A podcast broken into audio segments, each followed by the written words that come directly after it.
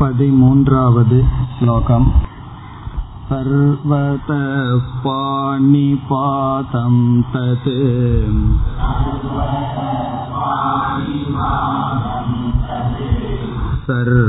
सर्वतोक्षिशिरो मुखम्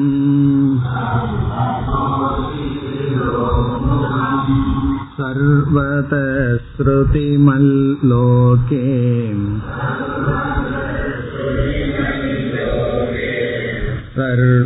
सर्वमावृत्य तिष्ठति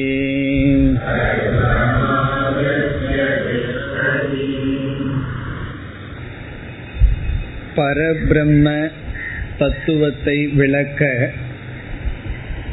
உபனிஷத் கையாளுகின்ற முறைக்கு அத்தியாரோப அபவாத நியாயம் என்று பார்த்தோம் அத்தியாரோப அபவாதம் என்ற முறைப்படி சாதாரணமாக சொல்லால் விளக்க முடியாத பரபிரம்ம தத்துவத்தை உபனிஷத் விளக்குகின்றது. அதனுடைய தேவை என்ன? அது எப்படி செயல்படுகிறது என்று நாம் சென்ற வகுப்பில் பார்த்தோம். இப்பொழுது மிக சுருக்கமாக ஞாபகப்படுத்திக் கொண்டு தொடரலாம். அத்தியாரோபம் என்பது ஏற்றி வைத்தல் அபவாதம் என்பது ஏற்றி வைத்ததை நீக்குதல். அபவாதம் என்றால் ஒடுக்குதல் அல்லது நீக்குதல். உபனிஷத் இல்லாத ஒன்றை ஏற்றி வைத்து பிறகு அதை நீக்குகின்றது. ஏன் இந்த காரியத்தை செய்கிறது என்றால் பரபிரம்மத்தை விளக்க வேண்டிய உபனிஷத் இனி ஒன்றையும் விளக்கியாக வேண்டும். நாம் எதை பார்த்து கொண்டு இருக்கின்றது என்று நினைத்து கொண்டிருக்கின்றோமோ அது இல்லை என்று நமக்கு புகட்டியாக வேண்டும். எது இல்லை என்று நினைத்து கொண்டிருக்கின்றோமோ அதுதான் இருக்கின்றது என்ற அறிவையும் நமக்கு கொடுத்தாக வேண்டும். இல்லாத ஒன்றை ஒன்றுமே தெரியாத ஒன்றை நமக்கு காட்டுவது சுலபம். ஆனால் ஒன்று தெரிந்து கொண்டிருக்கின்றது ஆனால் அது உண்மையில் இல்லை. அதை நீக்கி நாம் எது இருக்கின்றது என்று நினைத்து கொண்டிருக்கின்றோமோ அதை இல்லை என்று ஆக்கி எது நமக்கு அறியாமல் இருக்கின்றதோ அது மட்டும் இருக்கின்றது என்று புகட்டியாக வேண்டும். அது மட்டுமல்லாமல் எது இல்லையோ அதில் நம்முடைய மனம் முழுமையாக ஊறி இருக்கின்றது. இதற்கு நாம் சென்ற வகுப்பில் பார்த்த உதாகரணம் என்ன? சர்க்கரை என்ற ஒரு தத்துவத்தினால் பலவிதமான மிருகங்களுடன் கூடிய பொம்மை போன்ற இனிப்பு பதார்த்தங்கள் செய்யப்பட்டிருக்கின்றது. இந்த குழந்தையினுடைய கவனம் அந்த இனிப்பை விட்டுவிட்டு அந்த பொம்மையில் இருக்கின்றது. ஆகவே இந்த பொம்மை தான் இந்த மிட்டாய் தான் தேவை என்று அங்கு சர்ச்சை வருகின்றது. அப்பொழுது அந்த குழந்தைக்கு என்ன அறிவை புகட்ட வேண்டும்? எதை நீ பார்த்து கொண்டு எதில் உன்னுடைய கவனம் இருக்கின்றதோ அது உண்மையில் இல்லை. இருப்பது ஒன்றுதான் என்று புகட்டியாக வேண்டும். அப்பொழுது பெரியவர்கள் என்ன செய்கிறார்கள்? முதலில் குழந்தையினுடைய பார்வையில் எது இருக்கின்றதோ அதை ஏற்றுக்கொள்கிறார்கள். இப்படி பலவிதமான மிருகங்களுடன் கூடிய இனிப்பு பதார்த்தங்கள் இருக்கின்றது. இதற்கெல்லாம் ஒரு மூல காரணம் இருக்கின்றது என்று ஒரு மூல காரணம் சர்க்கரை என்பதை அறிமுகப்படுத்துவதற்கு முன் அல்லது அந்த சர்க்கரையின் மீது அனைத்து விதமான இனிப்பு பதார்த்தங்கள் மிருகங்கள் என்று ஏற்றுக்கொள்வது அத்தியாரோபம். பிறகு என்ன செய்கின்றோம்? இருப்பது இந்த சர்க்கரை ஒன்றுதான். எது விதவிதமாக தெரிந்து கொண்டிருக்கிறதோ அது இல்லை என்று நீக்குவது அபவாதம். அதே போல் இனி ஒரு உதாகரணமும் பார்த்தோம். அது பாம்பு என்று சிஷ்யன் கூறுகின்றான். குரு சொல்கின்றார் அந்த பாம்பானது கயிறு என்று சொல்கிறார். அப்பொழுது ஏன் குருவினுடைய வாயில் பாம்பு என்ற சொல் வர வேண்டும் என்றால் அது சிஷ்யனுடைய புத்தியில் இருக்கின்றது. அதை குரு எடுத்துக்கொண்டு தற்காலிகமாக ஏற்றுக்கொண்டு பிறகு இல்லை. அது கயிறு என்ற ஆதாரத்தை அறிமுகப்படுத்தி பாம்பை நீக்குகின்றார். இப்ப இவ்விதம் செய்வதனால் நமக்கு கிடைக்கின்ற லாபம் என்னவென்றால் தோன்றிக் கொண்டிருப்பது இல்லை என்றும் தோற்றத்திற்கு வராத ஒன்று மட்டும் இருக்கின்றது என்ற அறிவு நமக்கு கிடைக்கிறது. அப்பொழுதுதான் பிரம்ம அத்வைதமாகின்றது. இனி நாம் இந்த நியாயத்தை இங்கு பயன்படுத்தினால் இந்த ஜெகத்தானது நமக்கு தெரிந்து கொண்டு இருக்கின்றது இந்த ஜெகத்தை நாம் மூன்று மூன்றாக பிரித்தோம். பொருள்கள் உடல் மனம் என்று பிரித்தோம். உடலாகவும் மனதாகவும் விதவிதமான பொருள்களாகவும் இந்த உலகம் இருக்கின்றது நம்முடைய பார்வைக்கு அனுபவத்திற்கு இந்த மூன்றுக்கு மேல் ஒன்றை நாம் பார்த்ததே இல்லை. ஒன்னா பொருளை பார்த்துட்டு இருக்கோம் அல்லது உடல் அல்லது நம்முடைய மனம். இந்த மூன்று தான் இருக்கின்றது என்ற புத்தி இருக்கின்றது. இப்பொழுது உபனிஷத் என்ன செய்தாக வேண்டும்? இந்த மூன்றும் வெறும் தோற்றம். இது வந்து உண்மையில் கிடையாது. இதை உபனிஷத் இது அசத் என்று சொல்லவில்லை. இது இல்லவே இல்லை என்று சொல்லவில்லை. இது உண்மையில் இல்லை ஆனால் வெறும் தோற்றமாக இருக்கின்றது. காணல் நீர் போல. காணல் நீரை நம்ம அசத் என்று சொல்ல முடியாது. ஏன்னா அனுபவத்திற்கு இருக்கின்றது ஆனால் உண்மையில் இல்லை. இவ்விதம் இந்த மூன்றாக பிரிந்துள்ள இந்த உலகத்தை இல்லை என்று புகட்டி பிறகு எது இருக்கின்றது என்றால் அழியாத வேற்றுமையற்ற இரண்டற்ற பிரம்ம என்ற தத்துவம் தான் இருக்கின்றது என்று புகட்டியாக வேண்டும். அப்பொழுது அந்த பிரம்ம என்ற தத்துவத்தை ஆதாரமாக அதிஷ்டானமாக வைத்து அவைகளுக்கு மேல் இந்த உலகத்தை வைத்தாக வேண்டும். இந்த உலகத்தை காரியம் அந்த பிரம்மத்திடமிருந்து வந்தது என்று சொல்வது அத்தியாரோபம். பிறகு இந்த உலகம் என்று ஒன்று இல்லை. சாரமாக இருப்பது அந்த பிரம்மன் மட்டும்தான் என்பது அபவாதம்.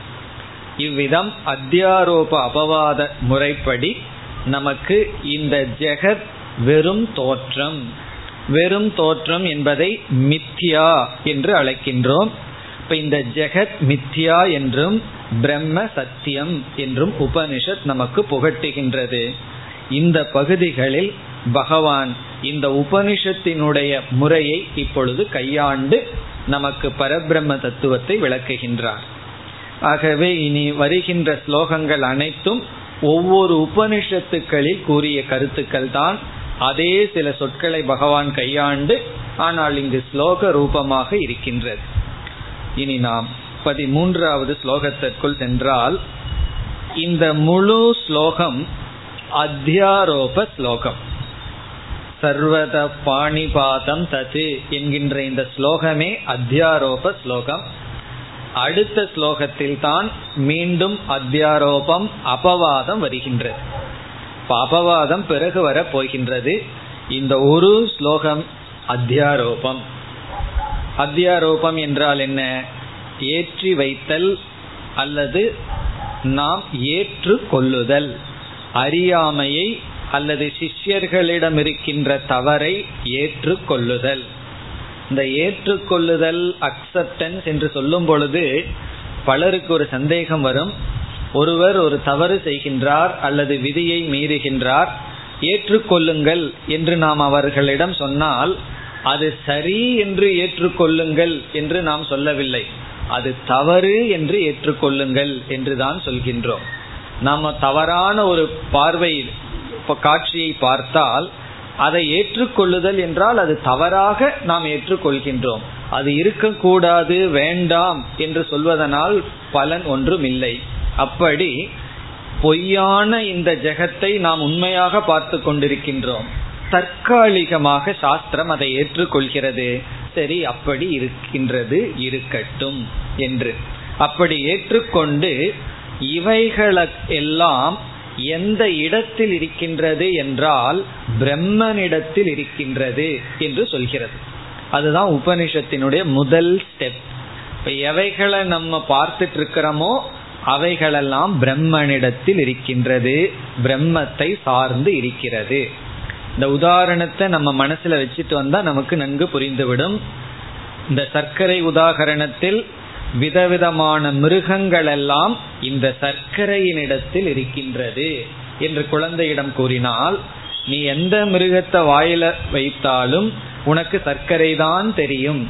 ஆகவே சர்க்கரையினிடத்தில் அனைத்து விதமான மிருகங்களும் இருக்கின்றன தோற்றங்கள் இருக்கின்றன என்று சொல்வது போல இந்த இடத்தில் நாம் பார்க்கின்ற இந்த ஜெகத் நம்ம எப்படி பிரிச்சிருக்கோம்?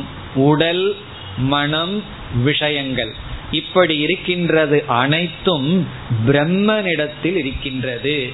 பிரம்மன்தான் இவைகளை அனைத்தும் உடையதாக இருக்கின்றது என்று உபனிஷத் இப்பொழுது சொல்கிறது. என்ன சொல்கிறது என்றால் சர்வதக பாணி பாதம் தது. தது என்ற சொல் பிரம்மத்தை குறிக்கின்றது. தது பிரம்ம அந்த பரம்பொருள் எப்படி இருக்கின்றது? சர்வதக என்றால் எல்லா இடத்திலும் எங்கும் சர்வதகன எவ்ரிவேர். எங்கும்? பாணி பாதம். பாணி என்றால் கை கைகள். பாதம் என்றால் கால் கால்கள். அந்த பிரம்மன் எல்லா இடத்திலும் அல்லது எங்கும் கைகளுடனும் கால்களுடனும் இருக்கின்றது. அந்த பிரம்மனிடத்தில் அல்லது அந்த பிரம்மன் பாணியினுடனும் பாதத்துடனும் இருக்கின்றது. நமக்கும் கைகால் இருக்கு ஒரு இடத்துல தான் இருக்கு. ஆனா பிரம்மனுடைய கைகால்கள் எங்கிருக்கின்றது? எல்லா இடத்திலும் இருக்கின்றது. இதனுடைய பொருள் என்ன? அந்த பிரம்மனிடத்தில் எல்லா இடத்திலும் கைகளும் கால்களும் இருக்கின்றது. அப்படி என்றால் நம்ம எங்கேயும் பிரம்மனோட கையும் காலையும் பார்க்கலையே அப்படின்னு சொல்ல தோணும். நம்ம எங்க பிரம்மத்தோட கையும் காலையும் பார்த்திருக்கோம் என்றால் நாம் உலகத்தில் பார்க்கின்ற அனைத்து கைகளும் நாம் உலகத்தில் பார்க்கின்ற அனைத்து கால்களும் பிரம்மனுடைய கைகள் பிரம்மனுடைய கால்கள். அதுதான் இங்கு சொல்கின்ற கருத்து. சர்வத பாணிபாதம் என்றால் எல்லோருடைய கைகளும் எல்லோருடைய கால்களும் அந்த பிரம்மனுடைய கைகள் அந்த பிரம்மனுடைய கால்கள். நம்ம என்ன நினைச்சிட்டு இருக்கோம்? இது என்னுடைய கை இது என்னுடைய கால். அது உன்னுடைய கை அது உன்னுடைய கால். அதனாலதான் என்ன பண்றோம்? ட்ரெயின்ல எல்லாம் போகும்போது சர்வசாதாரணமா இனி ஒருத்தர் காலை மேல முதிச்சுட்டு போவோம். கவனமாவே போக மாட்டோம். காரணம் என்ன? அது உன்னுடைய கால் இது என்னுடைய கால். ஆனா உபனிஷத்து என்ன சொல்லுது? எல்லா கைகளும் எல்லா கால்களும் பிரம்மனுடைய கைகள் பிரம்மனுடைய கால்கள். அதனுடைய அர்த்தம் என்னன்னா நீ பார்க்கின்ற அனைத்து கைகளும் கால்களும் அது பிரம்மத்தை சார்ந்து இருக்கின்றது அது பிரம்மனுடையதாக இருக்கின்றது. இப்ப பிரம்மனிடத்தில் இவைகளை ஏற்றி வைக்கின்றோம். இப்படி உடல் இங்கு ஏற்றி வைக்கப்படுகிறது இந்திரியங்கள் எல்லாம் ஏற்றி வைக்கப்படுகின்றது மனம் ஏற்றி வைக்கப்படுகின்றது பொருள்கள் எல்லாம் பிரம்மனிடம் ஏற்றி வைக்கப்படுகின்றது. அடுத்தது வேறு என்னெல்லாம் பிரம்மனிடத்தில் இருக்கின்றது? சர்வதக அக்ஷி. அக்ஷி என்றால் கண் கண்கள் சிறக என்றால் தலை முகம் என்றால் வாய் மவுத் சமஸ்கிருதத்தில் முகம் என்றால் வாய் என்று பொருள். தமிழ்ல முகம்னா ஃபேஸ் முகம்னு சொல்லுவோம். ஆனால் இங்கு முகம் என்றால் வாய். சர்வதகன எல்லா இடத்திலும். இதனுடைய பொருள் எல்லா தலைகளும் பிரம்மனுடைய தலை எல்லா கண்களும் பிரம்மனுடைய கண்கள் எல்லோருடைய வாயும் பிரம்மனுடைய வாய். சகசிர சீருஷா புருஷக என்று வேறு ஒரு இடத்தில் வேதத்தில் வந்த கருத்துதான் இங்கு இங்கு சொல்லப்படுகின்றது. சகசிர சீருஷா புருஷகன அர்த்தம்? புருஷக. அந்த புருஷன் எப்படி இருக்கின்றான்னா ஆயிரம் தலைகளுடன் இருக்கின்றான். இந்த இடத்துல ஆயிரம்ங்கிறது எண்ணிக்கை பொருள் அல்ல எல்லா தலைகளும் அவனுடைய தலைகள். அதைத்தான் இங்கு பகவான் கூறுகின்றார். எல்லா தலைகளும் எல்லா கண்களும் எல்லா கைகால்களும் அந்த பிரம்மனுடையது. அதே போல் இரண்டாவது வரியில் சர்வதக ஸ்ருதிமத். ஸ்ருதிமத்னா காது. எல்லா காதும் பிரம்மனுடைய காதுதான். இப்ப இதுவரைக்கும் என்ன செய்யப்பட்டுள்ளது என்றால் நமக்கு ஒரு துவைத புத்தி இருக்கின்றது. இது என்னுடைய உடல் இது மற்றவர்களுடைய உடல். இது என்னுடைய இந்திரியம் அது மற்றவர்களுடைய இந்திரியம்.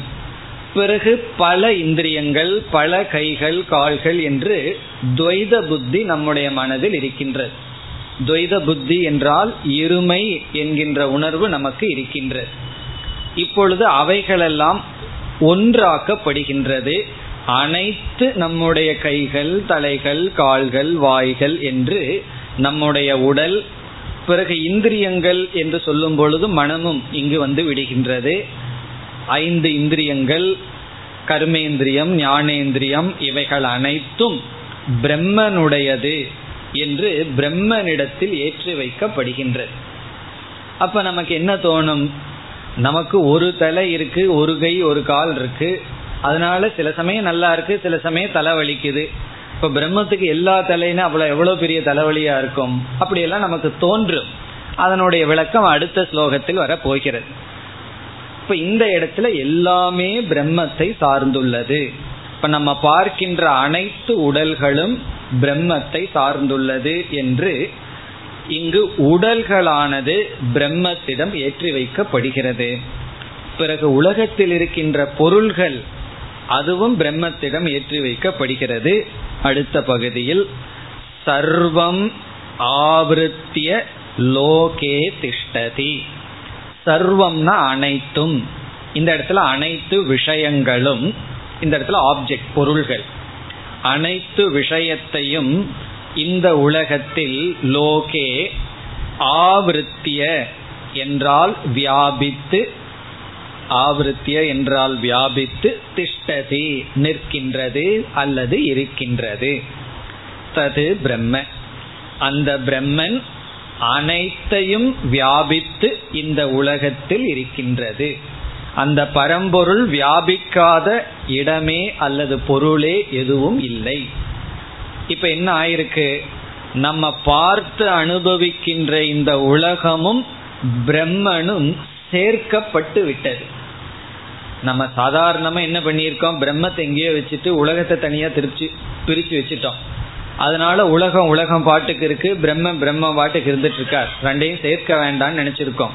உபனிஷத் இந்த இரண்டையும் பிரிக்க முடியாத அளவு சேர்த்து விட்டது. எப்படி என்றால் இந்த அனைத்தும் அது உடல்களாகட்டும் மனமாகட்டும் உலகமாகட்டும் அனைத்தும் இந்த பிரம்மனை சார்ந்து இருக்கின்றது. இந்த பிரம்மனிடத்தில் இருக்கின்றது. இப்ப சாஸ்திரத்துல ஒரு முக்கியமான கேள்விக்கு ஒரு பதில் சொல்லி ஆகணும். ஒன்று ஒன்றுடன் சேர்ந்துள்ளது சார்ந்துள்ளதுன்னு சொன்னா என்ன சம்பந்தத்துடன் இருக்கின்றது என்று சொல்லி ஆகணும். இவர் என்னுடைய ரிலேட்டிவ் என்னோட சம்பந்தப்பட்டவர்னு சொன்னா எப்படிப்பட்ட சம்பந்தம் உடையவர் தந்தைங்கிற சம்பந்தமா அல்லது நண்பருங்கிற சம்பந்தமா அல்லது மாமாவா? ஏதாவது ஒரு சம்பந்தத்தை சொல்லி ஆகணும். அப்படி இந்த பிரம்மன் என்ற ஒன்றிடம் இந்த உலகம் சம்பந்தப்பட்டிருக்கின்றது என்று மட்டும் உபனிஷத் இங்கு சொல்லியுள்ளது. அது எப்படிப்பட்ட சம்பந்தம் என்ற கேள்வி வருகின்றது. அது அடுத்த ஸ்லோகத்தில் நமக்கு தெளிவாக போகின்றது. இப்ப இந்த இடத்துல என்ன செய்யப்பட்டுள்ளது? உலகத்தையும் பிரம்மத்தையும் நம்ம பிரித்து பார்த்திட முடியாது. என்ன? இவைகள் அனைத்தும் பிரம்மனிடத்தில் இருக்கின்றது என்று சொன்னதிலிருந்து அனைத்தும் இப்ப பிரம்மத்துக்கிட்ட போயாச்சு. ஏன்னா நம்ம முதல்ல பிரிச்சு வச்சிட்டோம். இந்த உலகத்தை நான் அனுபவிச்சுட்டு இருக்கேன். இந்த உலகம் எனக்கு துயரத்தை கொடுத்துட்டு இருக்கு. இது சத்தியமா இருக்கு. இதிலிருந்து நான் நிவர்த்தி அடைய எங்கேயோ இருக்கிற பிரம்மத்தை புரிந்து கொள்ள வேண்டும்ங்கிற எண்ணத்துல வந்திருக்கோம். இப்ப என்னாச்சு? அந்த எங்கேயோ இருக்கிற பிரம்மன் இங்கு இருக்கிற உலகத்தோடு கலந்து விட்டது. அப்படி செய்வதுதான் அத்தியாரோபக. அத்தியாரோபம்னு சொன்னா இவைகள் அனைத்தையும் நாம் அடைய வேண்டிய அந்த பிரம்மத்தோடு சேர்த்து வைத்தல். கலக்கி வைத்தல். பிரிக்க முடியாமல் கலக்கி வைத்தல். அதற்கு பிறகு பிரிக்க போறோம் பிரிச்சு இவைகளை நீக்க போகின்றோம் இப்ப இந்த முழு ஸ்லோகம் அத்தியாரோப ஸ்லோகம் அடுத்த ஸ்லோகத்தோட சேர்ந்து பார்க்கும் பொழுதுதான் கருத்து பூர்த்தியாகின்றது ஆகவே நாம் அடுத்த ஸ்லோகத்திற்கு செல்லலாம் பதினான்கு सर्वेन्द्रियगुणाभासम् सर्वेन्द्रियविवर्जितम्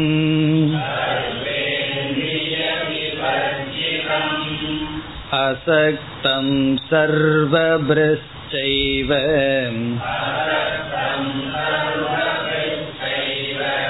निर्गुणं गुणभोक्तृ च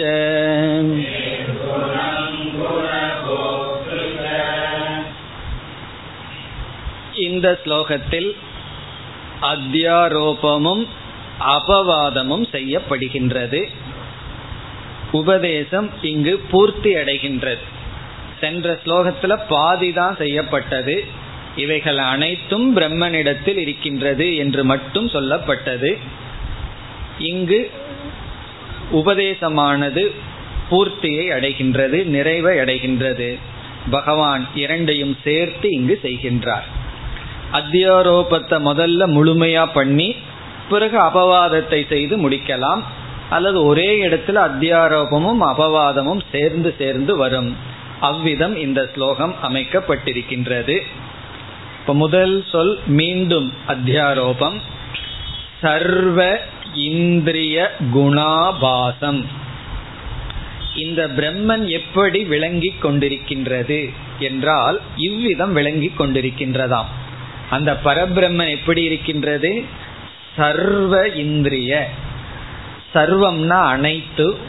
இந்திரியம் என்றால் இங்கு பத்து இந்திரியங்களும் அந்த கரணமும் சேர்ந்து எடுத்துக்கொள்ளப்படுகின்றது. பத்து இந்திரியம்னா ஐந்து ஞானேந்திரியங்கள் அறிவை கொடுக்கிற ஐந்து இந்திரியங்கள். மெய்வாய் கண் மூக்கு செவி என்ற ஐந்து இந்திரியங்கள். அதே போல கர்மேந்திரியங்கள் ஐந்து கைகள் கால்கள் முதலிய பிறகு சொல் பேச்சு வாக் முதலிய ஐந்து இந்திரியங்கள். அது வந்து பத்து இந்திரியங்கள் ஆகின்றது. ஞானேந்திரியம்னா ஞானத்தை கொடுக்கும் கருவிகள். கர்மேந்திரியம்னா செயல் செய்ய உதவி செய்யும் கருவிகள். அப்படி நம்ம கிட்ட பத்து கருவிகள் இருக்கின்றது.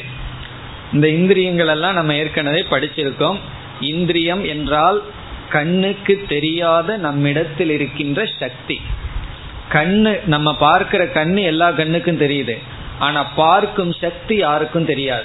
நம்முடைய காதை எல்லாம் பார்ப்பார்கள். ஆனா கேட்கும் சக்தியை யாருனாலையும் பார்க்க முடியாது. அதனாலதான் நமக்கு கேட்கிற சக்தி இருக்கா இல்லையான்னு காதை பார்த்து யாரும் சொல்லிடவே முடியாது. சில பேர்த்துக்கு யானை மாதிரி பெரிய காது இருக்கலாம். எவ்வளவு கத்தினாலும் கேட்காம இருக்கலாம். அதனால காதை பார்த்து அவர் எவ்வளவு தூரம் கேட்பாருன்னு சொல்ல முடியாது. கண்ணை பார்த்து கண்டுபிடிக்க முடியாது. எவ்வளவு தூரம் பார்வை இருக்குன்னு சொல்லி. அப்படி இந்த இந்திரிய சக்தி வெளிப்படுகின்ற இடத்தை நம்ம பார்க்கலாம். ஆனா எவ்வளவு தூரம் சக்தி இருக்குன்னு நம்மால் சொல்ல முடியாது. அது சூக்மமாக இருப்பது. ஆகவே சூக்ம சரீரத்தில் வருகின்ற ஒரு அங்கங்கள். அப்படி பத்து இந்திரியங்கள். பிறகு நம்முடைய மனம் புத்தி இவைகளெல்லாம். அது வந்து அந்தரிந்திரியம் என்று சொல்லப்படுகிறது. நம்முடைய மனம் அந்த கரணம் இவைகள் எல்லாம் சேர்ந்து இங்கு சர்வ இந்திரியம் என்று பகவான் சொல்றார். நம்மிடமிருந்து வெளிப்படுகின்ற அனைத்து சக்திகள் அது சிந்திக்கிற சக்தி இப்படிப்பட்ட சக்திகள். அடுத்த சொல் குணம் என்று இருக்கின்றது. சர்வ இந்திரிய குணம். குணம் என்றால் இந்த இடத்தில் ஒவ்வொரு இந்திரியங்களினுடைய வியாபாரம் செயல். ஒவ்வொரு இந்திரியங்களினுடைய ஆக்டிவிட்டிஸ் செயல்கள். இப்ப கண்ணினுடைய செயல் என்ன? ரூபத்தை பார்த்தல். காதினுடைய செயல் கேட்டல். நாக்கினுடைய செயல் வந்து சுவைத்தல். பிறகு வாயினுடைய செயல் பேசுதல். கைகளினுடைய செயல் உயர்த்துதல். கால்களினுடைய செயல் நடத்தல். இப்படி ஒவ்வொரு இந்திரியங்களினுடைய செயல். மனது என்ற இந்திரியத்தினுடைய செயல் சங்கல்பம் செய்தல் இதுவா அதுவா என்று சிந்தித்தல். புத்தியினுடைய செயல் நிச்சயம் செய்தல் இது இப்படித்தான். நம்ம வீட்டை பூட்டிட்டு வந்தோமா இல்லையான்னு சந்தேகப்பட்டுட்டு இருந்தா அது மனசு. இல்ல பூட்டிட்டு தான் வந்தோம்னு ஒரு நிச்சயம் பண்ண அதற்கு பெயர் புத்தி. இப்படியெல்லாம் நிச்சயம் பண்ணணும்னா கொஞ்சம் சித்தம் இருக்கணும் மெமரி இருக்கணும். பூட்டினது மனதில் பதிஞ்சிருக்கணும். அது வந்து சித்தம். பிறகு எல்லாம் நான் நான் ஒருத்த அகங்காரத்தோட சொல்லிட்டு இருக்கானே அது அகங்காரம். இப்படி ஒவ்வொரு இந்திரியங்களும் ஒவ்வொரு வியாபாரத்தை செய்கின்றது. அந்த செயல் தான் குணம் என்று சொல்லப்படுகிறது. அப்போ சர்வேந்திரிய குணம் என்றால் ஒவ்வொரு இந்திரியங்களினுடைய செயல். இந்த பிரம்மன் எப்படி இருக்கின்றதாம் அவபாசம் என்றால் விளங்கிக் கொண்டிருக்கின்றது. ஷைனிங் பிரம்மன் எப்படி இருக்கு? எல்லா இந்திரியங்களினுடைய செயல்களுடன் விளங்கிக் கொண்டிருக்கின்றது. ஒவ்வொரு இந்திரியங்களினுடைய செயல்களுடன் இது விளங்கி கொண்டிருக்கின்றது. அப்ப பிரம்மன் என்ன செய்து கொண்டிருக்கின்றது என்றால் எல்லா இந்திரியங்களினுடைய செயல்களுடன் விளங்கிக் கொண்டிருக்கின்றது. இப்ப நமக்கு ஒரு உடல் இருக்கு அதுல இந்திரியங்கள் எல்லாம் இருக்கு நம்ம அந்த இந்திரியங்களோட விளங்கி கொண்டு இருக்கின்றோம் செயல்பட்டு கொண்டு இருக்கின்றோம் சில நேரம் பார்க்கிறோம் கேட்கிறோம் சிந்திக்கின்றோம் சுவைக்கிறோம் பேசுகின்றோம். இந்த பிரம்மத்துக்கு எது உடல் என்றால் நம்முடைய அனைத்து உடல்களும் பிரம்மத்தினுடைய உடல். இப்ப நம்ம சின்ன சம்சாரினா பிரம்மன் எப்படிப்பட்ட சம்சாரி? பெரிய சம்சாரி. காரணம் என்ன? நமக்காவது ஒரு உடல். பிரம்மத்துக்கு அனைத்து உடல்களும் பிரம்மத்தினுடைய உடல். அனைத்து உடல்களுக்குள் இருக்கின்ற இந்திரியங்களுடன் அது விளங்கி கொண்டு இருக்கின்றது இப்ப பிரம்மத்தை வந்து இந்த உலகத்துக்குள்ள எப்படி கலந்து விட்டது உபனிஷத்? நம்ம முன்ன என்ன நினைச்சிட்டு இருப்போம்? எங்கேயோ பிரம்ம உட்கார்ந்துருக்கு. அதை போய் பிடிச்சாகணும். நம்ம இங்க இருந்துட்டு இருக்கோம் நினைச்சிட்டு இருக்கோம் இப்ப அந்த பிரம்மன் தான் அனைத்து ஜீவராசிகளுக்குள்ளும் அனைத்து இந்திரியங்களாக விளங்கி கொண்டு செயல்பட்டு கொண்டு இருக்கின்றது இது வந்து அத்தியாரோபம். அப்ப என்ன ஆயிடுது? இந்த இந்திரியங்களை வந்து பிரம்மத்தோடு கலந்து விட்டோம். இப்ப வந்து நம்மை நம்முடைய கண்ணிலிருந்து பிரிக்க முடியாது. நம்ம காதிலிருந்து பிரிக்க முடியாது. நம்மை வந்து கையிலிருந்து பிரிக்க முடியாது. இப்ப நான் சொல்லும் பொழுது என்னுடைய கண் என்னுடைய காது என்னுடைய கைகள் என்னுடைய கால்கள் இதை பிரிக்கவே முடியாது. அப்படி பிரிக்கிற மாதிரி இருந்ததுன்னா கண்ணை மட்டும் டிவி முன்னாடி வச்சுட்டு இங்கே வந்துடலாம் அப்படி முடியாதே. அல்லது காதை எங்காவது ஒரு இடத்துல வச்சுட்டு இங்கே வந்துடலாம் வீட்டில் நான் இல்லாதப்ப என்ன பேசுகிறாங்கன்னு கேட்போம். அப்படின்னு சொல்லி காதை கழட்டி வச்சுட்டு இங்கே வந்துடலாம் அப்படியெல்லாம் செய்ய முடியாது. அல்லது வந்து காலை வந்து வேற ஏதாவது ஒரு இடத்துல வச்சுட்டு இங்க வர முடியாது. கையை ஒரு இடத்துல வச்சுட்டு வர முடியாது. இப்ப நான் சொன்னா இந்த இந்திரியங்கள்லிருந்து செயல்படுற செயலும் நான்கிறது பிரிக்க முடியாம இருக்கு.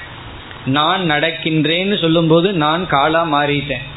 நான் இதை உயர்த்துகின்றேன்னு சொல்லும்போது நான் கையா மாறியாச்சு. நான் பார்க்கின்றேன்னு சொல்லும்போது நான் கண்ணா மாறியாச்சு.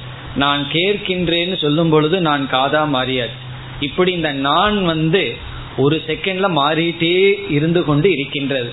இந்த நான்கிறதையும் இந்திரியங்களிலிருந்து வெளிப்படுற செயலையும் பிரிக்க முடியாதது போல அனைத்து இந்திரியங்களினுடைய செயலையும் பிரம்மத்தையும் பிரிக்க முடியாம உபனிஷத் செய்து விட்டது. நம்ம வந்து ஒன்றும் தெரியாம இருந்த சமயத்துல இந்த பிரம்மத்தையும் அனைத்து இந்திரியங்களையும் உபனிஷத் கலந்து விட்டது. இது வந்து அத்தியாரோபம். இனி உடனே பகவான் என்ன செய்கின்றார்? இது ஏன் உபனிஷத் உபனிஷத் என்று இப்பொழுது கூறுகின்றேன்னா உபனிஷத்தினுடைய முறையை பகவான் கையாண்டதுனால நம்ம அந்த கருத்தை இங்கு ஞாபகப்படுத்துகின்றோம். இனி உடனே பகவான் என்ன செய்கின்றார்? சொல்லில். அடுத்த சொல் அபவாதம். இப்பதான் நம்ம அபவாதத்துக்கே வர்றோம். இது வரைக்கும் அத்தியாரோபத்திலேயே இருந்தோம். சர்வ இந்திரிய விவர்ஜிதம். இது வந்து அபவாதம் இந்த இடத்துல. சர்வ இந்திரியம்னா அனைத்து இந்திரியங்கள். இதற்கு முன்னாடி எவ்வளவு இந்திரியம் இருந்ததோ சொல்லப்பட்டதோ அந்த அனைத்து இந்திரியங்கள் விவர்ஜிதம் என்றால் அற்றது. ஃப்ரீ ஃப்ரம் அந்த பிரம்மன் அனைத்து இந்திரியங்களும் அற்றது. இதற்கு மேல முரண்பட்டு பேசவே முடியாது. எவ்வளவு கான்ட்ரடிக்ஷனோட பேச முடியுமோ அதுதான் இந்த இடத்துல பேசப்பட்டிருக்கிறது. இதற்கு முன்னாடி என்ன சொன்னார் பகவான்? அனைத்து இந்திரியங்களுடன் இந்த பிரம்மன் விளங்கி கொண்டிருக்கிறதுன்னு சொன்னார். உடனே என்ன சொல்கின்றார் பகவான்? இது எப்படி இருக்குன்னா நான் அழகான காட்சியை பார்த்தேன் ஆனால் நான் குருடன் அப்படின்னு சொல்றது போல் இருக்கு. நான் வந்து இந்த பாட்டை நல்லா இப்பொழுதுதான் கேட்டேன் ஆனா எனக்கு காது கேட்காது. எனக்கு காதில்லை. நான் ரொம்ப தூரம் யாத்திரை போயிட்டு வந்தேன். ஆனா எனக்கு கால்கள் இல்லை. அப்படின்னு சொல்றது போல சொல்றது போல அப்படித்தான் சொல்லியிருக்காரு இங்கு பகவான். சர்வ இந்திரிய விவர்ஜிதம். அதனாலதான் இந்த போர்ஷன் வந்தா ரெண்டு பேர்த்துக்கும் கஷ்டம். குருவுக்கும் கஷ்டம் சிஷியர்களுக்கும் கஷ்டம். புரிய வைக்கிறதும் கஷ்டம் புரியறதும் கடினமாக இருக்கும். இத வந்து நம்ம கான்ட்ரடிக்ஷன் சொன்னா இதை குறை கூடுற மாதிரி இருக்கும். கான்ட்ரடிக்ஷன்னா முரண்படுவது போல் இருக்கிறதேன்னு. ஆனா இதே கான்ட்ரடிக்ஷனை வந்து தத்துவத்துக்குள்ள பாரடாக்ஸ் என்று சொல்வார்கள். அதாவது பாரடாக்ஸ் என்றால் இரண்டு விபரீதமான கருத்தை ஒரு இடத்துல வச்சு புரிந்து கொள்ளுதல். விபரீதம் இல்லாமல் புரிந்து கொள்ளுதல். அதுக்கு வந்து பாரடாக்ஸ் அப்படின்னு சொல்றது. இது வந்து லௌகிகத்திலையும் கூட இருக்கு. அதை புரிஞ்சுக்கிறது கஷ்டம். அதுக்கு ஏதாவது உதாரணம் சொல்ல போனா அதுவே புரியாது. இருந்தாலும் அது ஒரு உதாரணம் என்ன சொல்வார்கள்னா லைட்டுக்கு ஒரு எக்ஸாம்பிள் சொல்வார்கள். லைட்டுக்கு டெபனிஷன் என்ன அப்படின்னு சொன்னா light is a particle and wave at the same time அப்படின்னு சயின்ஸ்ல சொல்லப்படுது. பார்ட்டிக்கல்னு சொன்னா ஒன்று வேவ்னா இனி ஒன்று ஜஸ்ட் ஆப்போசிட் ஆனா லைட்டினுடைய லட்சணம் இந்த ரெண்டும் ஒன்று தான் அப்ப என்ன ஆகுது இந்த பாரடாக்ஸ் வந்து சாஸ்திரத்துல மட்டும் இல்ல லௌகிகத்திலையும் கூட இருக்கு. இப்ப இந்த லைட்டை விட்டுருவோம். அது நமக்கு புரியுதோ இல்லையோ அது புரியணும்னா ஐன்ஸ்டீனுடைய மூளை வேணும். அதை நம்ம விட்டுட்டு இங்க வருவோம். இந்த பாரடாக்ஸ புரிந்து கொள்ள முயற்சி செய்வோம். அதாவது இந்த இடத்துல பகவான் என்ன செய்துட்டார்? இந்திரியங்களுடன் விளங்கி கொண்டிருக்கின்றது பிரம்மன் சொல்லிட்டு அடுத்த வார்த்தையே இந்திரியங்கள் அற்றது அப்படின்னு சொல்லி விட்டார். இப்ப இதிலிருந்து என்ன நமக்கு அறிவு புகட்டப்படுகிறது? இப்படி முரண்படுவது போல் பேசுவதிலிருந்து நமக்கு என்ன ஞானம் இங்கு புகட்டப்படுகிறது என்பதை மட்டும் புரிந்து கொண்டால் நமக்கு போதும். பிறகு ஏன் இப்படி முரண்படுவது போல் பேசியாக வேண்டும் என்பதையும் இப்பொழுது நாம் பார்க்கலாம். இப்ப நமக்கு கண் இருக்கு காதுகள் இருக்கின்றன கைகள் இருக்கின்றது அல்லது இந்த உடல் இருக்கிறது. ரொம்ப எளிமையான உதாரணத்துக்கு போலாம். நம்முடைய ஸ்தூல சரீரம் இருக்கு. கண்ணு காதுங்கிறது கூட கொஞ்சம் சூக்மமா இருக்கும். நம்முடைய ஸ்தூல சரீரத்துக்கு இப்பொழுது போவோம். இந்த உடலை என்னன்னு சொல்றோம்? இது உடல் அப்படின்னு சொல்றோம். பிறகு உடலுக்கு அப்பாற்பட்டு இருக்கிறதையெல்லாம் உலகம் பொருள்கள் அப்படின்னு சொல்றோம். இதை டேபிள்னு சொல்லுவோம் புஸ்தகம்னு சொல்லுவோம் கிளிப்னு சொல்லுவோம் வாட்ச்னு சொல்லுவோம் அல்லது ஆப்ஜெக்ட் பொருள்கள்னு சொல்லுவோம். ஆனா நம்முடைய பாடி என்ன சொல்லுவோம்? அது ஒரு ஆப்ஜெக்ட்னு சொல்ல மாட்டோம். அது வந்து உடல். அப்படி யாராவது சொன்னா நமக்கு கோவம் வந்துடும் நம்ம நடந்து ஒரு வீட்டுக்கு போவோம். அதோ அது வருது வாருன்னு சொன்னா நமக்கு எப்படி இருக்கும்? கோவம் வந்துடுமல்ல அதுல இருந்து என்ன? அதுக்கு ஒரு ரெஸ்பெக்ட் தேவைப்படுது. இதை வந்து அது இதுன்னு யாரும் சொல்றத நம்ம ஏற்றுக்கொள்வதில்லை. காரணம் என்ன? இந்த இது என்னுடைய பாடி என்னுடைய உடல். அது இதுன்னு எதை சொல்லலாம்? புஸ்தகத்தை சொல்லலாம் டேபிளை சொல்லலாம் ஜடமான ஒரு பொருளை சொல்லலாம். ஆனா உண்மையில கொஞ்சம் சிந்தித்து பார்த்தால் இந்த உடல் பஞ்சபூதத்துல ஆனதுதான். இந்த உலகத்தில் இருக்கிற அது இதுன்னு குறிப்பிடப்படுற பொருளும் பஞ்சபூதத்தில் ஆனதுதான். என்ன வேற்றுமை இருக்கு? கொஞ்சம் யோசிச்சு பார்த்தால்.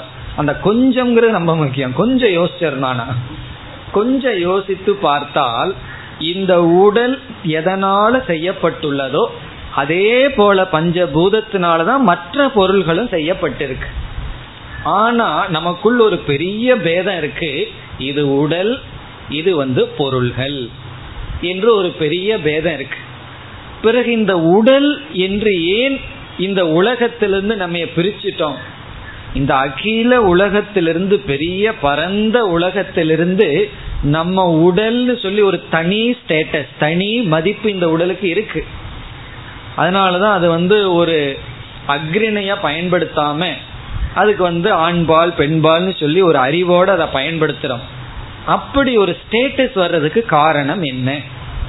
அப்படி ஒரு வேறுபாடு இருக்கு. கொஞ்சம் சிந்திச்சு பார்த்தா இல்லதான். ஆனாலும் அனுபவத்துக்கு வந்துள்ளதே காரணம் என்னன்னு சொன்னா இந்த உடலுக்குள்ள நம்முடைய மனம் அல்லது ஒரு உணர்வு இருக்கின்ற காரணத்தினால். நம் மற்ற பொருளுக்கு ஒரு உணர்வு கிடையாது.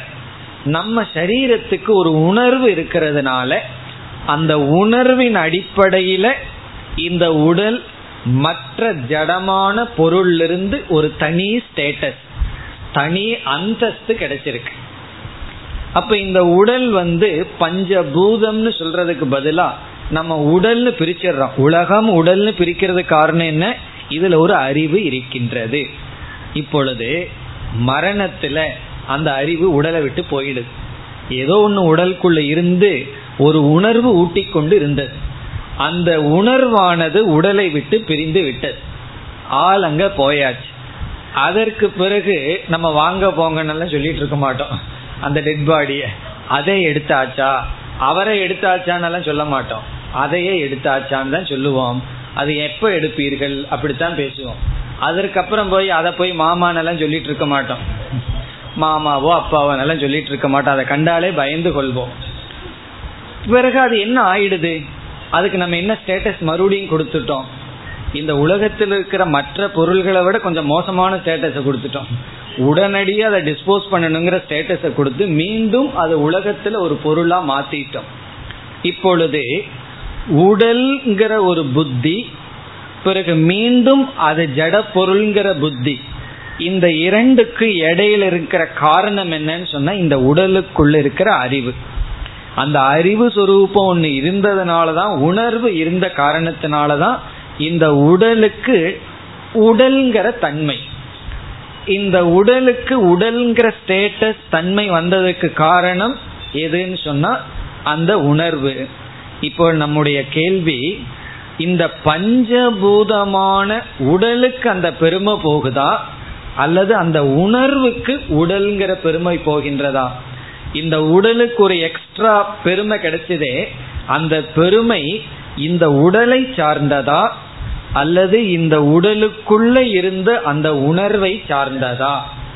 அப்படின்னு கேட்டால் நமக்கு நன்கு புரியும். அந்த உணர்வுக்கு தான் அந்த பெருமை செல்கிறதே தவிர அந்த உணர்வை எடுத்துட்டோம் அப்படின்னா இந்த உடலுக்கு உடல்ங்கிற தன்மை கிடையாது.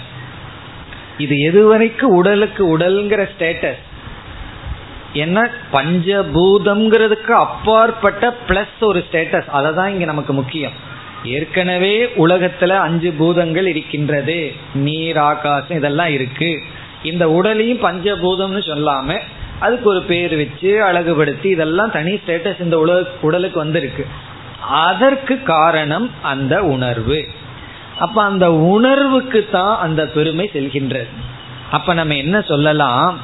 அந்த உணர்வானது இருக்கும் வரை உடலுக்கு உடல்ங்கிற தன்மை அந்த உணர்வு சென்று விட்டால் உடலுக்கு உடல்ங்கிற தன்மை இல்லை அது வெறும் ஜட பொருள்ங்கிற தன்மை ஆகவே அந்த பாடிங்கிற ஸ்டேட்டஸ் யாரை சார்ந்திருக்கின்றது? அந்த அந்த உணர்வை சார்ந்திருக்கிறது. இப்ப இந்த பாடிங்கிற ஸ்டேட்டஸ் நித்தியமா அப்படின்னு ஒரு கேள்வியை கேட்கிறோம். அது வந்து என்றைக்குமே இருக்கிறதா? அது வந்து அழியாததா? அப்படின்னு கேட்டா நம்ம என்ன பதில் சொல்லுவோம்? இந்த உடலுக்கு உடல்ங்கிற ஒரு மதிப்பு இது வந்து பாடி அங்கிற மதிப்பு நித்தியமானு சொன்னா அது நித்தியம் அல்ல எல்லாத்துக்கும் டேட் ஆஃப் பர்த் இருக்கிறது போல டேட் ஆஃப் டெத்துங்கிறது ஒன்று இருக்கு. அதோட அந்த ஸ்டேட்டஸ் போயிடுது அப்ப இந்த உடல்ங்கிற ஸ்டேட்டஸ் எப்ப வந்திருக்குன்னா இடையில வந்து அது இடையில போகுது. அப்போ ஒரு காலத்துல இல்லை ஒரு காலத்துல இருக்கு ஒரு காலத்துல மீண்டும் இல்லை. அந்த இருக்கிற காலத்திலையும் அது ஒன்றை சார்ந்திருக்கின்றது. இதுதான் முக்கியம். ஒரு காலத்துல இல்லை ஒரு காலத்துல மீண்டும் இல்லை பிறகு இடையில இருக்கு. இருக்கும் பொழுது சுதந்திரமா இல்ல வேறொன்றை சார்ந்து இருக்கு அப்படி ஒன்று இருந்தால் அதைத்தான் நம்ம வெறும் தோற்றம் அல்லது மித்தியா என்று சொல்கின்றோம். இப்ப மித்தியாங்கிறதனுடைய லட்சணம் என்னன்னா முன் இல்லை பின் இல்லை இடையில் தெரிகின்றது அவ்வளவுதான். வெறும் காட்சி வெறும் தோற்றம். வெறும் கண்ணுக்கு தோற்றமா இருக்கு இடையில இருக்கு. அப்படி இருக்கும் பொழுதும் சுதந்திரமா இல்லை. ஒன்றை சார்ந்து அது இருந்து கொண்டு இருக்கின்றது. அதை நம்ம வந்து மித்தியா அப்படின்னு சொல்றோம். இப்ப உடலுக்கு உடல்ங்கிற தன்மை மித்தியா. இதை நம்ம புரிஞ்சிட்டோம்னா யாராவது நம்ம உடலுக்கு கொடுக்க வேண்டிய மரியாதையை கொடுக்கலன்னு வச்சுக்கோமே. நம்ம கோபம் வராது. இப்ப ஏன் கோபம் வருது என்றால் இதனுடைய ஸ்டேட்டஸ் நான் சொல்லி இந்த ஸ்டேட்டஸும் நானும் கலந்து இருக்கு. காரணம் என்ன? அதை பற்றி நம்ம சிந்திக்கல. இந்த உடலே நான் அப்படின்னு நினைச்சிட்டு இருக்கோம். ஆனா அந்த உடலுக்கு உடல்ங்கிற ஒரு ஸ்டேட்டஸ் வந்து இடையில வந்தது. ஒரு காலத்தில் அப்படி இல்லை. இனியொரு காலத்திலையும் இல்லை. இடையில இருந்து அதுவும் சார்ந்திருந்து சென்று விடுகிறது. அதே போல களிமண் இருக்கு அதிலிருந்து பானைன்னு ஒன்று வந்திருக்கு. பானைங்கிறது முன்ன இல்லை பிறகு இல்லை இடையில அப்படி ஒன்று இருக்கு வந்திருக்கு. அதனால பானைய மித்தியான்னு சொல்றோம். பானைங்கிற புத்தி அது பானை இருக்கிறதுங்கிறத மித்தியான்னு சொல்றோம். அந்த களிமண்ண சத்தியம்னு சொல்றோம். அதே போல இந்த உணர்வு இருக்கே. அந்த உணர்வை நம்ம சத்தியம்னு சொல்றோம். பிறகு இந்த உணர்வை சார்ந்து இருக்கின்ற ஸ்தூல சரீரத்துக்கு இருக்கின்ற அந்த தன்மை அதைய மித்தியான்னு சொல்றோம். அதனுடைய அர்த்தம் என்னன்னா அனுபவ காலத்துல மட்டும் இருக்கின்றது அது மித்தியா. இப்ப மித்தியாவுக்கு இனி ஒரு லட்சணம் அனுபவ கால ஸ்தாயித்துவம். ஸ்தாயித்துவம்னா இருக்கு அனுபவ காலத்துல மட்டும் இருக்கு. முன்னவும் கிடையாது பின்னவும் கிடையாது. காணல் நீர் மித்தியா. அனுபவ காலத்துல மட்டும் இருக்கு. கொஞ்சம் கண்ணை கசக்கி முசக்கி பார்த்தோம்னா அது இருக்காது. அல்லது பக்கத்துல போய் பார்த்தோம்னா அந்த நீர் கிடையாது. அப்படி அனுபவிக்கிறதுக்கு மட்டும் இருக்கு. ஆனா அது இல்லை. இதுதான் பகவானுடைய பெரிய மேஜிக் நம்ம எத்தனையோ மேஜிக்கு மாயாஜாலத்தை எல்லாம் பாக்கிறோம் பகவானுடைய மேஜிக் என்னன்னா இல்லை ஆனா இருக்கிற மாதிரி காட்டி கொண்டிருக்கின்றார் அது இந்த உடல் இந்த உலகம்.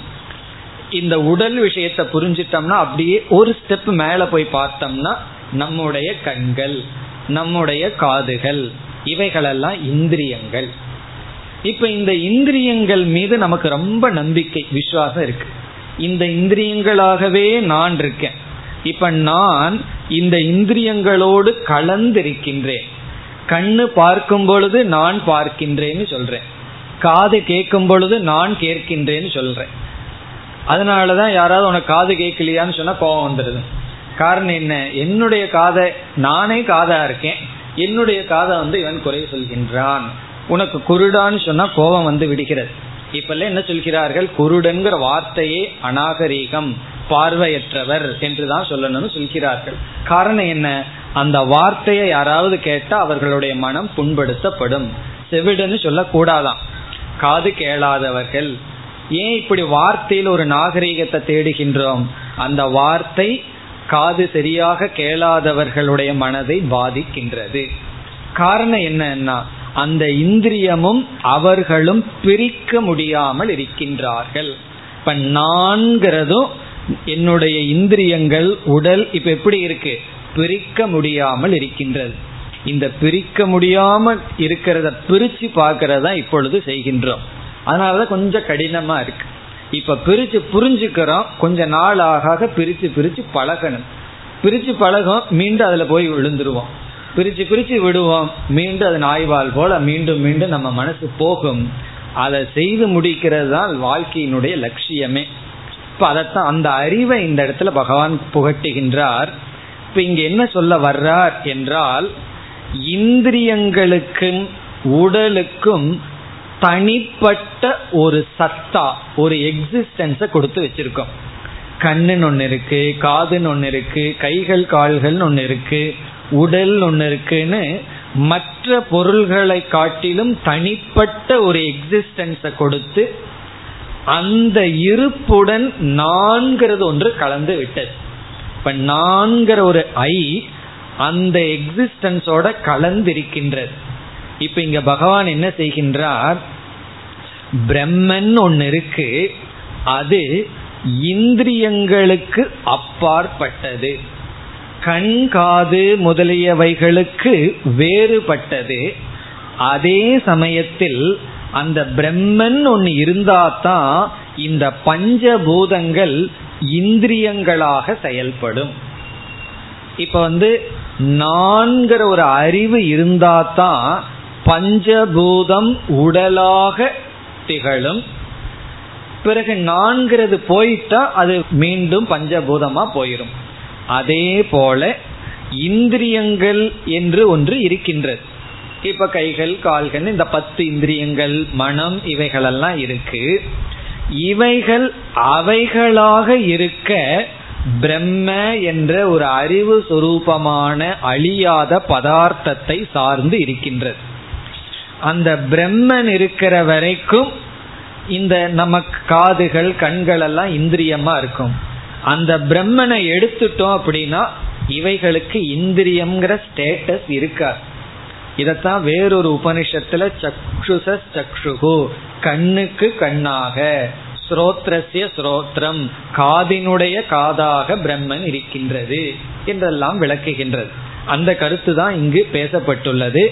காதுக்கு காதுங்கிற தன்மை வருவதற்கு காரணம் என்னன்னா அந்த பிரம்மன்.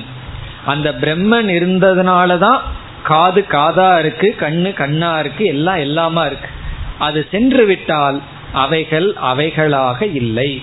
இதிலிருந்து என்ன தெரிகிறதுனா இந்திரியம்ங்கிற தத்துவம் ஒரு பொருள் அல்ல இடையில தோன்றி அது பிரம்மத்தை சார்ந்து மீண்டும் அது இல்லாமைக்கு செல்கிறது.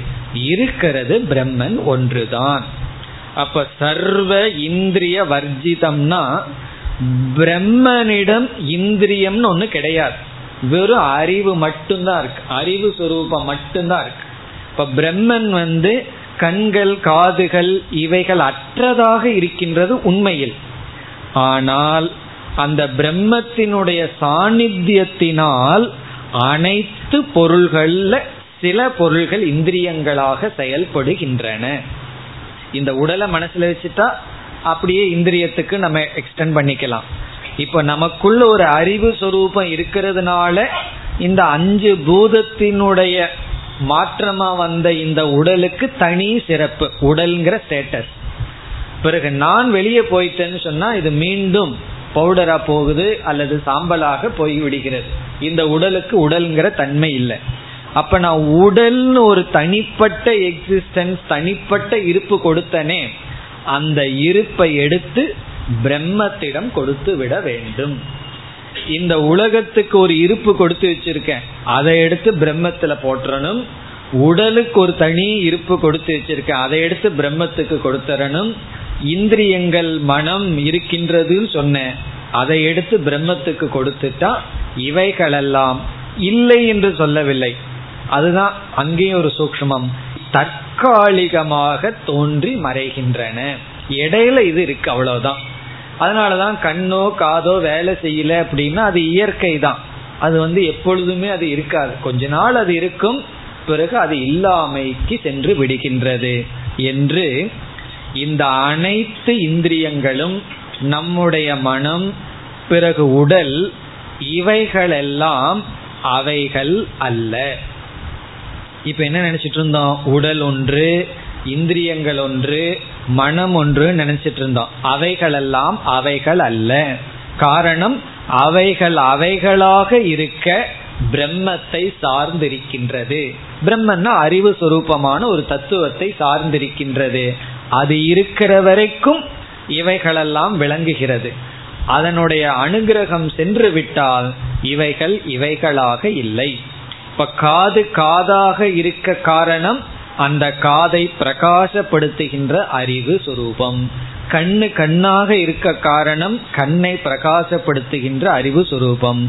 அந்த அறிவு போயிடுதுன்னா கண் கண்ணல்ல காது காதல்ல உடல் உடல் அல்ல பிறகு உலகமும் உலகமும் அல்ல என்று எதுக்கெல்லாம் ஒரு எக்ஸிஸ்டன்ஸ் ரியாலிட்டி கொடுத்து வச்சிருக்கிறோமோ அதையெல்லாம் நம்ம எடுத்துட்டோம் அப்படின்னா அதை வந்து அன்றியல் ஆகுது. அன்றியல்னா அந்த நேரத்தில் அது தோன்றி கொண்டிருக்கிறதே தவிர உண்மை அல்ல. சரி இவ்வளவு கஷ்டப்பட்டு புத்தியை ரொம்ப கூர்மையா வச்சு இதை புரிஞ்சிட்டதுனால என்ன பலன் அப்படின்னு ஒரு சந்தேகம் நமக்கு வரும். அதை நம்ம பிறகும் பார்க்க போறோம். இடையில மீண்டும் பகவான் சொல்ல போகின்றார் நம்முடைய எல்லா பிரச்சனைக்குமே இந்த ரியாலிட்டியில வர்ற கன்ஃபியூஷன் தான். இந்த இருப்புல வர்ற குழப்பம்தான் எல்லா பிரச்சனைக்கும். நமக்கு மேலோட்டமா தோணும் என்னுடைய பிரச்சனை முதல்ல தண்ணி இல்லாதது. அதுக்கும் ரியாலிட்டிக்கு என்ன சம்பந்தம்? ஏதோ ரியாலிட்டி ரியாலிட்டின்னு சொல்லி ரியாலிட்டி நான் புரிஞ்சுட்டா வீட்டில் வந்து போரில் தண்ணி வருமா? கார்பரேஷன் வாட்டரில் தண்ணி வந்துருமான்னு கேட்டுடலாம். உடல் அளவுல வர்ற கஷ்டத்தை பற்றி நம்ம பேசல மனதில் இருக்கிற அந்த சலிப்பை பற்றி பேசுகின்றோம். அதாவது இங்க எது சம்சாரம்ங்கிறதையும் நம்ம புரிந்து கொள்ள வேண்டும். என்னுடைய ரியாலிட்டியை நம்ம புரிஞ்சுட்டோம்னா மாமியாரோ மாமனாரோ மருமக வாயுவோ அடைக்க முடியுமான்னு கேட்டா யாரு வாயும் அடைக்க வேண்டாம். எங்கிருந்து தண்ணி வர வேண்டாம் தண்ணி நிற்க வேண்டாம். அதெல்லாம் அப்படியே இருக்க அது எல்லாம் அப்படியே இருக்க இந்த ரியாலிட்டியில் ஒரு மாற்றம் வந்துட்டா எல்லாம் ஒரு டிராமா போல் ஆயிரும். எல்லாம் ஒரு ஒரு சினிமா பார்க்குற மாதிரி ஆயிரும் நம்ம டெலிவிஷன்ல ஒரு காட்சியை பார்த்துட்டு இருக்கோம். எவ்வளவு ரசிச்சு பார்க்குறோம். அவன் அழுக அழுக இங்க ரசிச்சு பார்க்குறோம். எவ்வளவு நல்லா அழுகிறாருன்னு சொல்லி. ஆனா நம்மளுடைய வாழ்க்கை இப்படி இருக்குன்னா வாழ்க்கைன்னு வரும்போது அங்க ரியாலிட்டி ஆயிரும். அதை எது வரைக்கும் ரசிப்போம்னா அது வந்து ஒரு காட்சி பொருளா இருக்கிற வரைக்கும் ரசிப்போம். அதுக்குள்ள போயிட்டோம்னா நம்மளும் அழுக ஆரம்பிச்சிருவோம். அங்க மனைவி இறந்துட்டுன்னு அழுதுட்டு இருப்பார். இங்க பக்கத்துல உட்கார வச்சுட்டு அழுதுட்டு இருப்பார். காரணம் என்னன்னா அதுவே நம்ம ஆயிட்டோம்னா பிறகு நம்மளும் அழுக ஆரம்பிச்சிருவோம். அப்படி எல்லா பிரச்சனையும் நம்ம அந்த ரியாலிட்டிக்குள்ள போயிட்டோம்னா அது நம்ம இருக்கோம். அதுல இருந்து விலகி நின்னோம்னா அது வந்து திரைப்படம் பார்ப்பது போல. இந்த டிவி பார்க்கறதே ஒரு பெரிய வேதாந்தம் தான். உலகமே டிவியா மாறிடணும். அதனால டிவி பார்க்க கூடாதுன்னு சொல்லக்கூடாது. பார்க்கறதெல்லாம் டெலிவிஷன் தான். நம்ம எதை பார்த்துட்டு இருக்கிறோமோ அது அனைத்துமே ஒரு காட்சி பொருள் தான். எப்பொழுதுனா இந்த ரியாலிட்டி ஞானம் வரும் பொழுது என்ன ஞானம் என்றால் ஒரு பிரம்மன் அத கடைசியில நான் வேற புரிஞ்சுக்கணும். அந்த நான் இருக்கிற வரைக்கும் உடல் இந்திரியங்கள் எல்லாம் அப்படி இருக்கின்றது. அந்த நான்கிறத எடுத்துட்டேன்னு சொன்னா அவைகளெல்லாம் இந்திரியங்கள் அல்ல. அதுக்கு இனியொரு உதாரணம் சில பேர் தூங்கும் போது கண்ணு முழிச்சிட்டு இருக்கும். அப்படி சில தூங்குற ஆள்கள் தான் இருப்பார்கள். அது ஒரு பெரிய கஷ்டம் என்னன்னா அவர் தூங்குறாரா இல்லையான்னு கண்டுபிடிக்க முடியாது. அது ஒண்ணுதான் கஷ்டம். ஆனா திட்டி பார்த்தா தெரிஞ்சிடும் ரியாக்ஷன்ல தெரிஞ்சிடும் கண்ணு திறந்திருக்கும். ஆனா ஒரு காட்சியும் அதுல பதியாது. காரணம் என்னன்னா அந்த கண்ணுக்கு பின்னாடி அங்க அறிவு கிடையாது. மனசு உறங்கி கொண்டு இருக்கிறது. அப்போ அந்த இடத்துல கண் திறந்த போதிலும் கண்ணுக்கு கண்ணுங்கிற ஸ்டேட்டஸ் கிடையாது. கண்ணு திறந்துதான் இருக்கு. ஆனா கண்ணுக்கு கண்ணுங்கிற ஒரு ரியாலிட்டி கிடையாது. காரணம் என்னன்னா அந்த கண் அப்பொழுது கண் அல்ல. எது வரைக்கும் கண்ணுக்கு கண்ணுங்கிற ரியாலிட்டினா அந்த அறிவு கண்ணுக்கு பின்னாடி இருக்கிற வரைக்கும் தான் அது கண். இல்லைன்னா அது ஒரு பொருள் அவ்வளவுதான். அத கண் இந்திரியம் சக்ஷுகுன்னு சொல்லவே முடியாது. அதே போல நான்கிற ஒருவன் இருக்கிற வரைக்கும் தான் இந்த உடல் உடல் என்னுடைய கைகள் கைகள் என்னுடைய கால்கள் கால்கள் பிறகு வந்து அனைத்தும் அனைத்தும். இந்த நான்கிறத எடுத்துட்டேன்னா அவைகள் அவைகள் அல்ல. இப்ப அந்த நான் அவைகளா இருக்கிறனா அவைகளிலிருந்து பிரிஞ்சிருக்கிறனாங்கிறது கேள்வி. இந்த நான் இருக்கிறனே நான் கண்ணாவே இருக்கிறனா அல்லது கண்ணை விட்டு விலகி கண்ணை பிரகாசப்படுத்துபவனா இருக்கிறனான்னு சொன்னா நான் கண்ணாவே இருந்துட்டேன்னா நான் என்னைக்குமே இருக்கேன். கண்ணு என்னைக்குமே பார்த்துட்டு இருக்கும் நான் காதாவே இருந்தா நான் காது என்னைக்குமே கேட்டுட்டு இருக்கும் ஆனா என்ன ஆகுது? காது சில சமயம் வேலை செய்யறது இல்லை கண்ணு வேலை செய்யும் பொழுது. சில சமயம் வந்து பார்த்துட்டு இருக்கும் போது வேறு இந்திரியங்கள் வேலை செய்வதில்லை. இதுல இருந்து என்ன இருக்கு? நான் எங்கெங்கெல்லாம் ஓடுறனோ அந்த இந்திரியங்கள் மட்டும் அந்த இடத்துல இந்திரியமா இருக்கு. நான் எதிலிருந்து விலகி கொள்றனோ அது அவைகளாக இல்லை. இப்ப இதுல இருந்து என்ன தெரிகின்றது என்றால் நான் ஒவ்வொரு இந்திரியத்தையும் அதுவாக்குகின்றேன். நான் அதிலிருந்து விலகிவிட்டால் அவைகள் இந்திரியங்கள் அல்ல. பிறகு அந்த நான் யார் என்றால் இந்திரியங்களுடன் விளங்குபவன் இந்திரியங்கள் அற்றவன். இப்ப நான் வந்து சர்வ இந்திரிய குணாபாசம் அனைத்து இந்திரியங்களுடன் விளங்கிக் கொண்டிருக்கின்றேன். ஆனால் அந்த நான் உண்மையில் அனைத்து இந்திரியங்களும் அற்றவன். அதுதான் முதல் வரி. சர்வ இந்திரிய குணாபாசம். அந்த பிரம்மன் எல்லா இந்திரியங்களுடனும் விளங்குகின்றது. சர்வ இந்திரிய விவர்ஜிதம். அந்த பிரம்மத்துக்கு ஒரு இந்திரியங்களும் கிடையாது. அதே போல நமக்கு நான் இந்த பத்து இந்திரியங்களுடன் இப்பொழுது விளங்கி கொண்டிருக்கின்றேன். அது பெருமைதான் அழகுதான். ஆனால் இந்த பத்து இந்திரியங்களுக்கும் அப்பாற்பட்டவனாக இருக்கின்றேன். இவைகளோடு நான் விளங்குகின்றேன். இவைகளுக்கு அப்பாற்பட்டு சுதந்திரமாக இருக்கின்றேன். இப்ப ரெண்டு தத்துவம் இருக்கு. இந்திரியம் இருக்கு நானும் இருக்க இதுல யார் சத்தியம் யார் மித்தியா? என்றால் நான் சத்தியம். ஏன்னா நான் வரும்போது இந்த இந்திரியம் வருது. நான் இல்லைன்னா இந்திரியம் இல்லை. இந்த இந்திரியம் இல்லாமையும் நான் இருக்கின்றேன். இப்ப கண்ணு இல்லாமையும் நான்கிறது இருக்கேன். காது செயல்படாத போதிலையும் நான் இருக்கேன். ஆனா காது செயல்படும் போது நான் இருந்தா தான் செயல்படும். கண்ணு செயல்படுதுன்னா நான்கிறது அங்கு இருந்தா தான் கண் செயல்படும். நாக்கு செயல் சுவைக்கணும்னா நான்கிறது அங்கு இருக்கணும். ஆனால் நாக்கு சுவைக்காத பொழுதும் நான் இருக்கேன் கண்ணு பார்க்காத பொழுதும் நான் இருக்கின்றேன். இப்ப நான்கிறது சத்தியம் இந்த இந்திரியங்கள்ங்கிறது வந்து செல்வது. இதுல இருந்து என்ன புரிஞ்சுக்கிறோம்?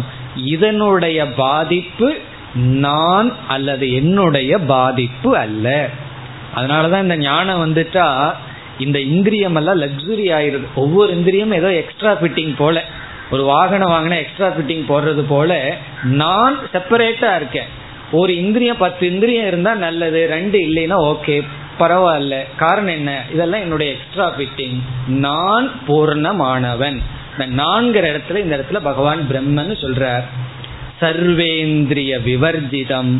பிரம்மன் இந்திரியங்களற்றது. ஆனால் அனைத்து இந்திரியம் இந்திரியமாக இருக்க அந்த பிரம்மன் காரணம். இது போலதான் இனி படிப்படியா விதவிதமா நமக்கு சொல்ல போகின்றார். அடுத்த வகுப்பில் பார்ப்போம். ஓம் போர் நமத போர் நமிதம் போர் போர் நமுதச்சதேம் பூர்ணய பூர்ணமாதாய பூர்ணமேவாவசிஷ்யதேம். ॐ शान्ति शान्ति शान्तिः